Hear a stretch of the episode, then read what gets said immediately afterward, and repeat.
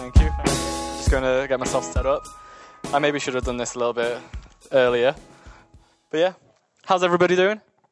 Good? Good? It was a great time of worship, wasn't it? Like just uh, worshiping Jesus. The worship team did a fantastic job of just centering us on who He is and just uh, just praising Him. And such a great time of worship. Um, I'm a bit closer to you than usual because of the whole what's going on here. Trying to avoid myself from tripping up. But actually, quite a useful table, really. Like, quite useful. Um, but yeah, so so I'm just going to start off by quoting somebody. So.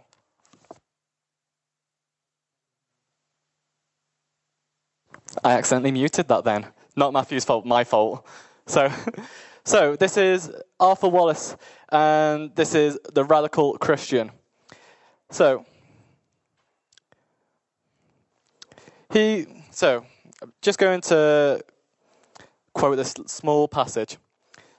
So he's talking about a true radical, and he says, "At the heart of a human problem is the problem of the human heart, and the only and the only Christian gospel and only the Christian gospel claims to touch that.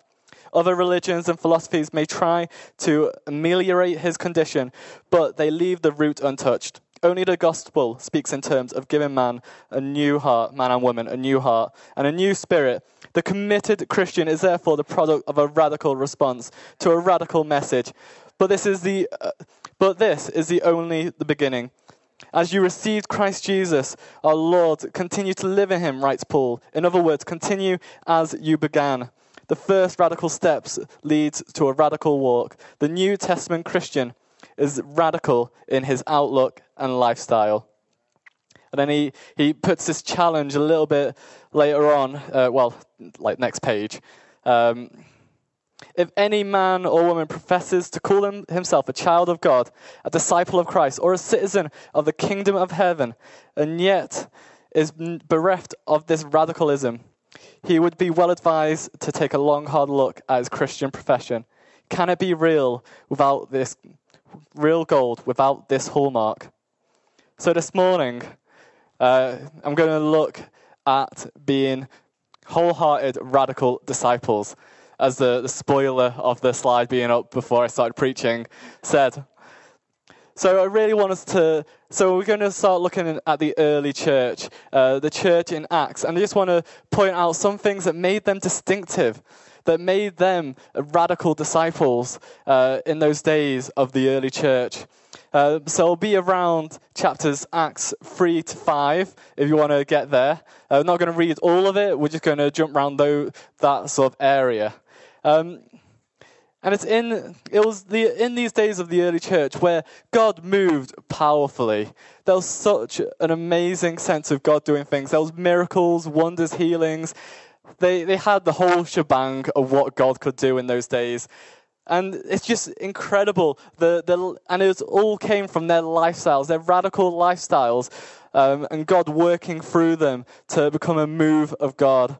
And it, whenever I read stuff about the early church, it always makes me think like, what can I, what can we do in our context like them? How can we be radical uh, and see see these miracles, these awesome things happen within Manchester, within Wythenshawe?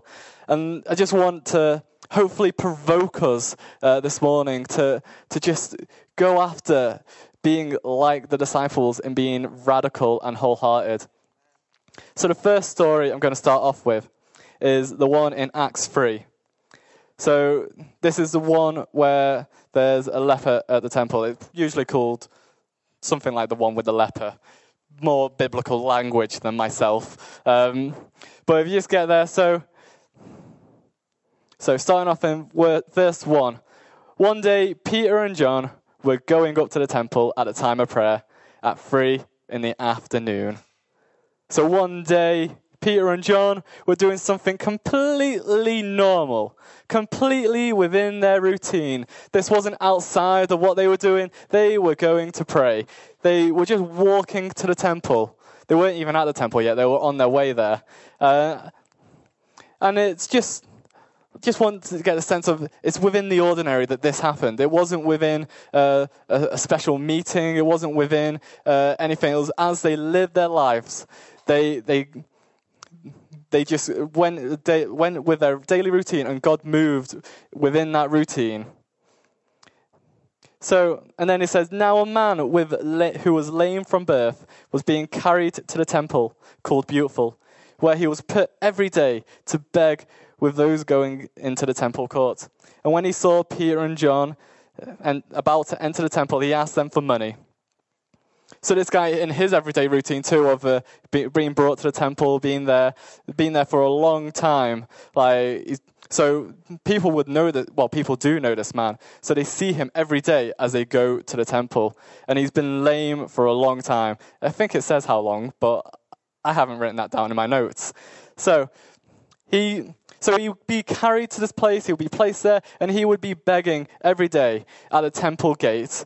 So this is something within his routine, and he and there's just this powerful moment which happens after that, where where he asks for money, and well, it's a bit after, but they look at well, Peter says to him, "Look at us. Do we look like we have any money?" Um, basically, that was my my interpretation there. Sorry, there's going to be some of my my sort of vague interpretation of what what the Bible, what, what the Bible says. So then Peter said, Look at us. So the man gave them his attention, expecting them to give, to get something from them. But that was very much Peter being like, We don't have any money. We have nothing. Like, like they could have ruffled around in their wallets or their pockets or their tunics, whatever they wore in those days. Uh, opened up the wallet to find like, oh, there's nothing there. Maybe a couple of receipts from when they last went to the, the marketplace. Um, they maybe I think they had little bags. Open that, it's like empty, just flies flying out of everything. They didn't have like a voucher he could, they could give him for Tesco's. They didn't have like an o, a free O2 coffee. Um, they, they, they had nothing on them, nothing at all. Um, but for Peter, it probably didn't take him this long, but there was a realization that they had nothing and that there wasn't a penny to their name and there was nothing in their bank accounts, no other assets that they had that they, they could use for this man. But they, they knew that that didn't matter. They knew that them having nothing didn't matter because they had something else. They had all authority that had been given to them through Jesus. They had the all authority on heaven and earth, the power to bind and loose things on this in this realm. And they had something they could tap into. They could tap into the power that conquered the grave. They could tap into the power that got rid of sin. Uh, they, they, could tap, they could tap into the power that brought Jesus back to life. They could tap into the power that unleashed the Holy Spirit at Pentecost. They could tap in to something which was far greater than anything they would actually own. But they had all access to all of heaven. And in this moment, like Peter says, silver and gold I do not have, but what I do have, I give to you. In the name of Jesus Christ of Nazareth, walk. And taking him by the hand, he helped him up, and instantly the man's feet and ankles became strong. He jumped to his feet and began to walk, and then he went with them into the temple courts, walking and jumping and praising God. How amazing is that? How exciting is that? That, that he had, he had nothing, but he had everything that he needed for this man to be miraculously healed, to, to stand, to become instantly strong in the ankles, to walk, jump, and praise God in the temple. How incredible. What a powerful moment. And it was through their radical faith, their wholehearted radical faith, that saw this man stand. So the faith they had, I don't know much about it, but I imagine that it was something like there was a moment where they sort of thought, oh, I could do something here. I could see something happen here. And what I believe they did is they, like, in that moment, they just put everything into it. They were like, it could have just been a mustard seed of faith, of like something, just a small sort of sense of I could do something, and just wholeheartedly went, forget about everything else, not going to think about it too much, I'm just going to push it in, I'm just going to, going to boldly say, stand and walk in Jesus' name. Like, and, the, and he walked. Amazing. And it's not something that only Peter could do. We all can do this. We all can have this radical, wholehearted faith by putting all of our, our all of ourselves into those moments, those moments of inspiration, those moments of faith that stir us. I'm sure we've been in them uh, where like you're in a situation where like you're just talking to somebody and they and maybe they talk about one of their their problems, maybe something wrong with their health. And I've, I've been in this situation where like I've heard this and then something stirs in me, and it's like I could do something here. But being a bit more more human, I have been thought too much. So it's like, oh, I could do something, and then like a couple of minutes later, it's like, oh, but what if, what if they don't get healed? What if uh, they don't want to be prayed for? What if uh, they don't? What if I embarrass myself? What if I embarrass God? What? I don't know if that's possible, but what if? What if I find myself in a situation which is worse by by doing it? And it's in these moments where I think where, where we, well, I would say we almost become our own serpent in the garden, where we start to question God, where He says, "Did God really say you, say He could heal? Did God really say you'll do great things than Jesus? Did God really?"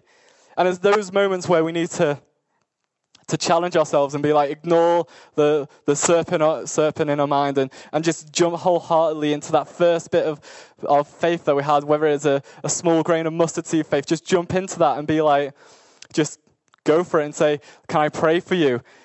And it's a different, like, I make it, it sounds so easy saying it. Like, trust me, I'm not trying to make it sound very easy. Well, I am trying to make it sound easy, but it's just that thing of we just need to push through.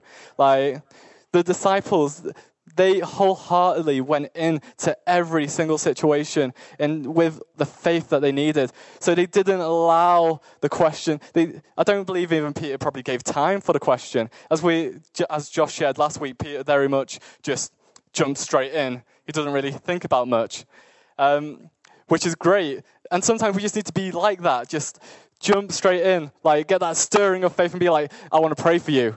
Like not allowing time to before you sort of shrink your faith down. Because God can do miracles. God can move uh, in your daily routine, in your situation. And that's how we can see miracles through, through bring it, through, through getting those stirrings of faith and just going for it, just wholeheartedly saying, let me pray for you. Like, I don't even think uh, Peter even prayed for him. He just said, stand in the name of Jesus. Well, I guess that is a prayer. So, but just boldly going in and just, just declaring uh, healing and just, just allowing ourselves to, to push through because God can do something amazing. God has all power and all authority. None of it's reliant on us. None of it's reliant on anything that we could do. We just need to, to, to step out, to step out into what God has for us. I think we've all been in the moments where, in those moments, I think just, just that heart of like, I want to step out. And I want to, to provoke us to just step out in those, uh, those times where we can be more radical, more, more wholehearted in the faith.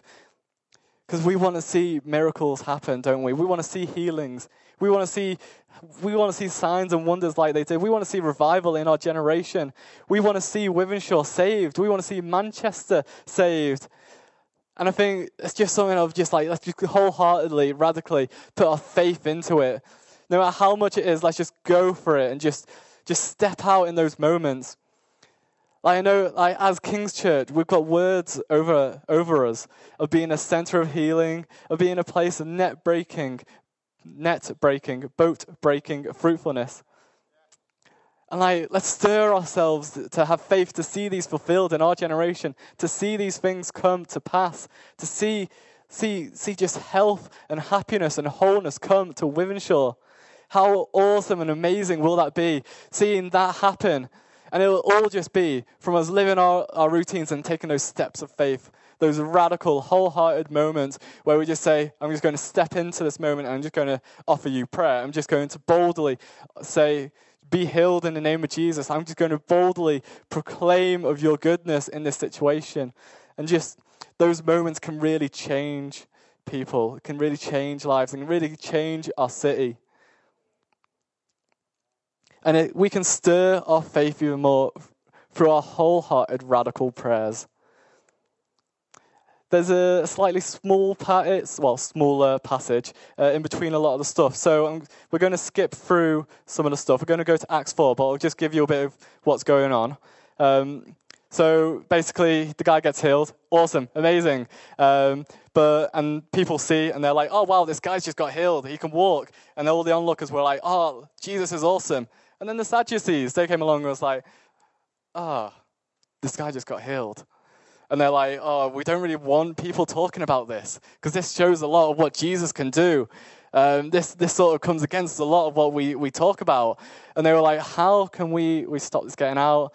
Uh, how can we stop them? Because they were like, oh, we can't really say the guy hasn't been healed, which is quite funny. They're like, like they're just like, we can't really go around saying he's not been healed when he's just walking around.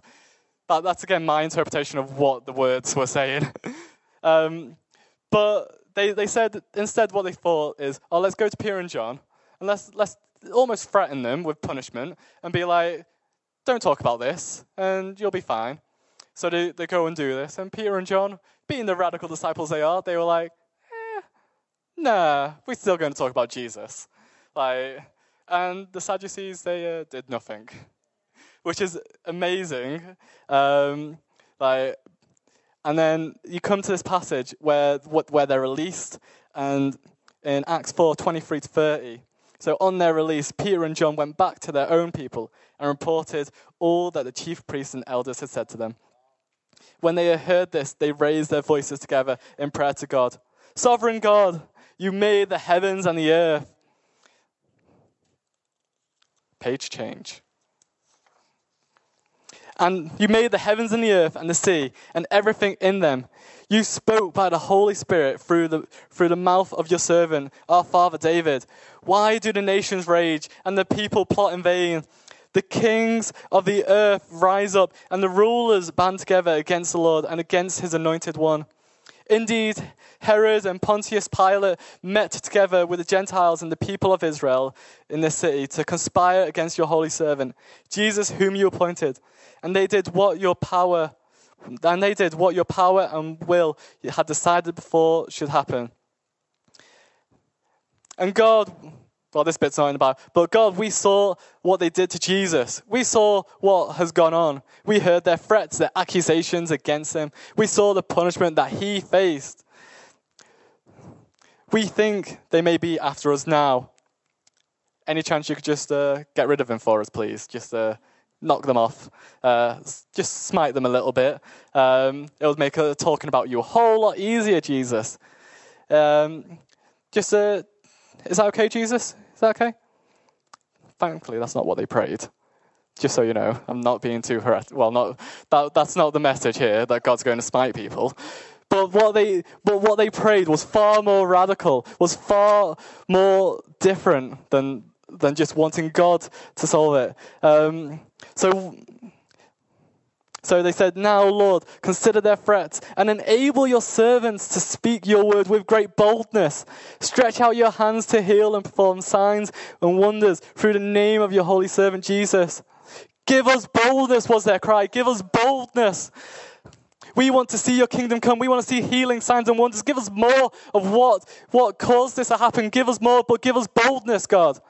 And they were crying out for a move of God to happen, but they were crying out for boldness within themselves. They weren't crying out for, for it to be easy for them, which is probably what I would have been crying out. God, make it easy. Please just, uh, just make my way really clear and just make it so it's just smooth. But they weren't praying that. They were praying, Give me boldness, God. Give me boldness. How how wholehearted of a radical prayer is that? That they weren't, they weren't looking, they were wanting to, to be bold. They weren't wanting just to, to come in and just have everything go smooth, smoothly. They were just wanting boldness, a fresh sense of boldness, for God to shake things up in their lives. They wanted to give their all in this, and they knew that they needed boldness to do that. They, needed, they knew that that's what they needed to pray. And after they prayed, the, the place where, the meet, where they were meeting was shaken. How amazing of a prayer meeting is that?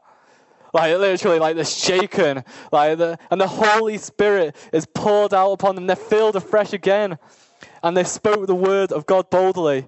How awesome that, you know, when we come together and pray and we pray, like, and we just cry out from our hearts with everything that's within us, with our whole heart, just these radical prayers. God, give us boldness. The Holy Spirit comes and pours out on us. And that's when we, God just does a work within us. He shakes our lives. He shakes our hearts and, and it just brings us into a fresh realm that, that wholehearted prayer can provoke your wholehearted faith. And it just moves you and you just grow closer to Jesus. You grow closer in that relationship. And you start, and as you do this, you start looking more and more like Jesus as you just allow his boldness to soak through you. And you invite God to shake you up, to shake you up and just to, to pursue that wholehearted radicalness that we're all called to as disciples of Jesus, to be wholehearted, radical disciples. So let's not shy away from being a bit outrageous with our prayers. Let's not shy away from like being bold in asking God to, to do a work within us, to do a work of bringing us to a place where we can proclaim the gospel with even more boldness, with even more strength, with even more power and authority to see a move of God happen. Let's be bold and, and outrageous with our prayers. And let's just, just to cry out for a move of God. And it's amazing that they, they, like after this, they went out and started to, to proclaim the gospel and they saw amazing healings and signs and wonders. And together they, they saw God move. It's so important in our, that we should be praying. If we really want to see a move of God, we need to wholeheartedly, passionately, radically pray for a move of God. And, it, and if, if you're in a situation where you just don't know what to pray, just go to the Lord's Prayer. Because that is a, an awesome, radical prayer in in of itself. Like, Our Father in heaven, heaven, hallowed be your name. Your kingdom come. Your will be done on earth as it is in heaven. Give us today our daily bread and forgive us our debts as, as we also have been forgiven our debtors. And lead us not into temptation, but deliver us from the evil one. So, your kingdom come, God. Give us what we need. Give us what we need. Give us everything. Give us boldness. Give us strength. Give us courage so that we can see your kingdom come, God. So we can see your will be done on earth as it is in heaven. What a bold, radical prayer that is that Jesus told us to pray. And if we and if we pray this wholeheartedly, because I think sometimes with the Lord's Prayer we can like some people think it's just a bit religious, but it's not. It, once you, if you put your whole heart into this prayer, if you put everything of yourself, you know that this prayer can change you. This prayer can change our, our city, can change our nation, can change us, and we can.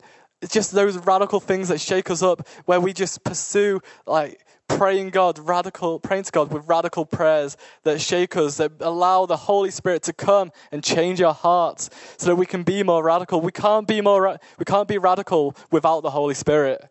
Because the Holy Spirit is the one who empowers us, who strengthens us. Like we can, we can try in our own strength, but it won't work.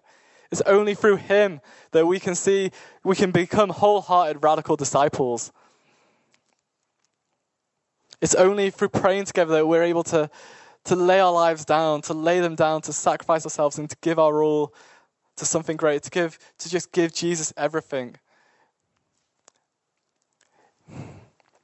And it's when we start laying our lives down, like it's in that wholehearted, like laying down of our lives where where God can move. Becoming wholehearted servants, because whole, wholehearted radical servants lay down their lives for each other, for the church. Like in the passage afterwards, uh, they, this is where they talk about they, they sold things to, so that nobody was in need. They sold everything they had so that nobody needed anything. Great, still, still got time.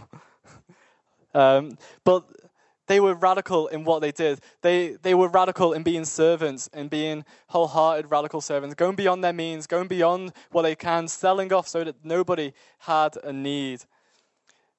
It's, that is such a radical this is such a radical church, a radical, uh, wholehearted people who are just going after all of God's kingdom. It's amazing. And I really believe that God calls us to, to go after Him with all of ourselves.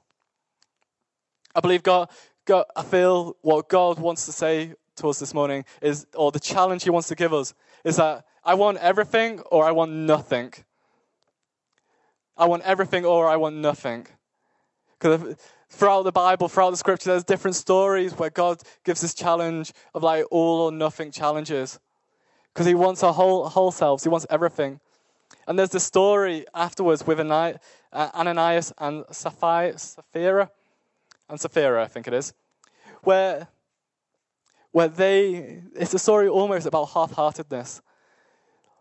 Because they, they had some stuff that they could sell off, and they, they went and sold it off. But what they did is they, they kept some for themselves and they gave some to the apostles. And the apostles knew this because they talk with God and God knows everything. Um, but and they and they're rebuked for this. But what I believe it is because it says, "How is Satan? How is it that Satan has filled your heart that you have lied to the Holy Spirit?" Satan took on the heart and made it half-hearted, not wholehearted. As we pursue with a wholehearted radicalness like that is how that is how God moves. And he doesn't want us to be half-hearted in what we do. He wants all or nothing. He wants everything, every part of our being. And this is, this is a call that is constantly given to us through revelation to, to the church. It's like, I, like, you're lukewarm. I don't want you lukewarm. Like, you're, that's half heartedness. I want you either hot or cold. Like, I can deal with you then, but I want your whole heart. He said, like, and Jesus, while he was around, said, I give you the option of life or death, which is essentially all or nothing. Do you want everything or do you want nothing? Life or death? Choose life, he says. So give your all, give your all. And then there's that story where Jesus uh, has that rich man come and he's like, I want to I wanna in, inherit kingdom, the kingdom of God. I want to see these things that you're seeing. And it's like, sell off everything and come follow me get, have nothing and come and get everything, is what, what he said. Well, what essentially it is. Get rid of everything, become nothing, and get and you can gain everything of the heaven, of the kingdom of God. And I think that is the call. He wants everything. That man, he couldn't, he couldn't give, give up that stuff. He, he, he just walked away. He's like, oh no, I like my, I like my stuff. I'm going to keep it. And he didn't really see the greater purpose, the greater thing of the kingdom of God, the, the, the seeing the eternalness of what God has got in bringing, uh, bringing a move of God to, to, to us, to Manchester. That's what we want to see. We want to see a move of God. And I believe like the, the way he does it is through his people. He gets us, he, he moves within us and then we move and we become the move of God as we out in our in our world, in our routines. We become the move of God when we allow God to move within us. And he and to do that, he wants us to give us his all. He wants us to give us everything. He wants us to give up eh, just to put our whole heart into him. The early disciples, they knew that it needed wholehearted radicalness. They knew that it was an all or nothing call. They knew that the same way that God had given his all for us, the same way that God went to the cross and he gave up everything for us, the same way that he, he left all, all of heaven to come and die on a cross so that we may experience him, so we may go, in, grow, go, go into a relationship with Jesus. He knew that it, it would take him giving his all for us. And, and our response should be to give our all back to Him. That's all he, he wants. He wants our, I say that's all he wants, but that's everything. That he wants our whole heart. He wants our everything.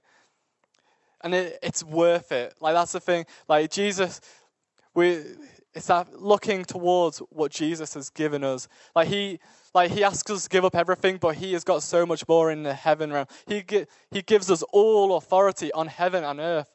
He gives us everything. He gives us full access to the throne room. He gives, like what Naomi was sharing, when we, he gives us openness into all of his house, all of his kingdom. We can go and get what we need and bring it down to earth because he has given us everything. He has opened every door. There's nothing hidden away from us in our relationship with Jesus. He has given us everything. And he just wants everything. He just wants our all. He just wants us to be wholehearted in pursuing him, and being radical disciples. Just want to read from another book. So it says, Tomorrow's world belongs to those who today have been caught, caught up into his larger purpose and program. It belongs to those who understand that they are born into something already going on, something which, in which they have a significant part to play. This is not a pa- pa- parochial view. Don't know what that word means, but I should have really skipped over it. View of those trapped in limited vision. They work inside the context of a cosmic view of life, constantly seeing the immediate in the light of the ultimate. By their faith, they keep pushing out the boundaries of life, not allowing themselves to be trapped by the success of their previous achievements. They have learned to distinguish between the temporal and the eternal, never allowing the latter to jeopardize the, be, to be jeopardized by the former. They have been careful in their choice of relationship to be sure it is with those who share a common vision and destiny. They don't run with those who will, who will trap them in the smallness of the world of fading dreams and mean, and mean hopes. But rather, they run with those who challenge them to greater things, whose faith and zeal are as iron sharpening iron. In pressing on, they know what to forget and what to remember, what to leave behind and what to carry forward. I am convinced in reading the scriptures that, the, that preceding the return of Jesus Christ, such a generation of committed Christians will emerge. It is these people who will provide the line of faith for Christ's return, for Christ's re entry into the time space world. It is this generation's response in obedience of faith to the radical nature of the gospel that will cause the world to re examine itself and seek after God. It is this generation that will hasten the day of his coming. Let's not, pro- let's not project what I am saying to the future. Ours is the opportunity and privilege of rising in faith to this call. We can, we can be that people that collect, that collectively rejects the compromised, neutralized lifestyle of mediocre Christianity, instead becomes a people of burning hearts, passionately advancing the kingdom of God across the earth. We can be that people. We can become that people. It's just allowing God to move within us, to give our all, to give our wholeheartedness, to become wholehearted radicals. So, do you need, need God to, to put the kettle of your heart on again? Do you need to start dreaming the radical dreams again? Do you need fresh life to be poured out on the things that have gone cold?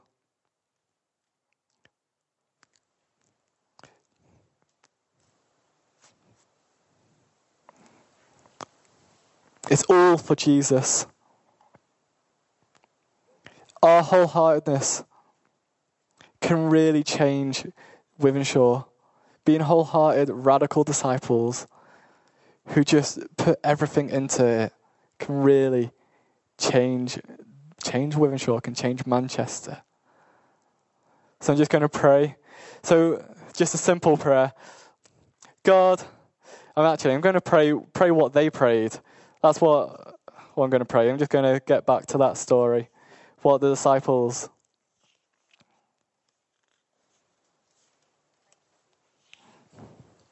So, sovereign Lord, you have made the heavens and the earth and the seas and everything in them. You spoke by your Holy Spirit through the mouth of your servant, our father David. Why do the nations rage and the people plot in vain? The king, kings of the earth rise up and the rulers band together against the Lord and against his anointed one.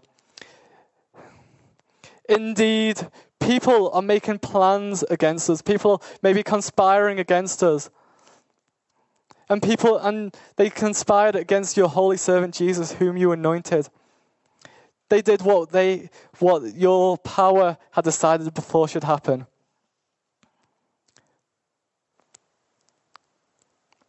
And consider consider our situations god. Consider our workplaces our friends who you know their hearts god. You know what's going on. You know our situations god. God i pray that you'll allow your servants to, to speak your word with great boldness, God. To speak your word through us with great boldness in our context, in our situations, God. Stretch out your hand to heal and perform signs and wonders through the name of your holy servant Jesus. Come, God, give us boldness. Amen.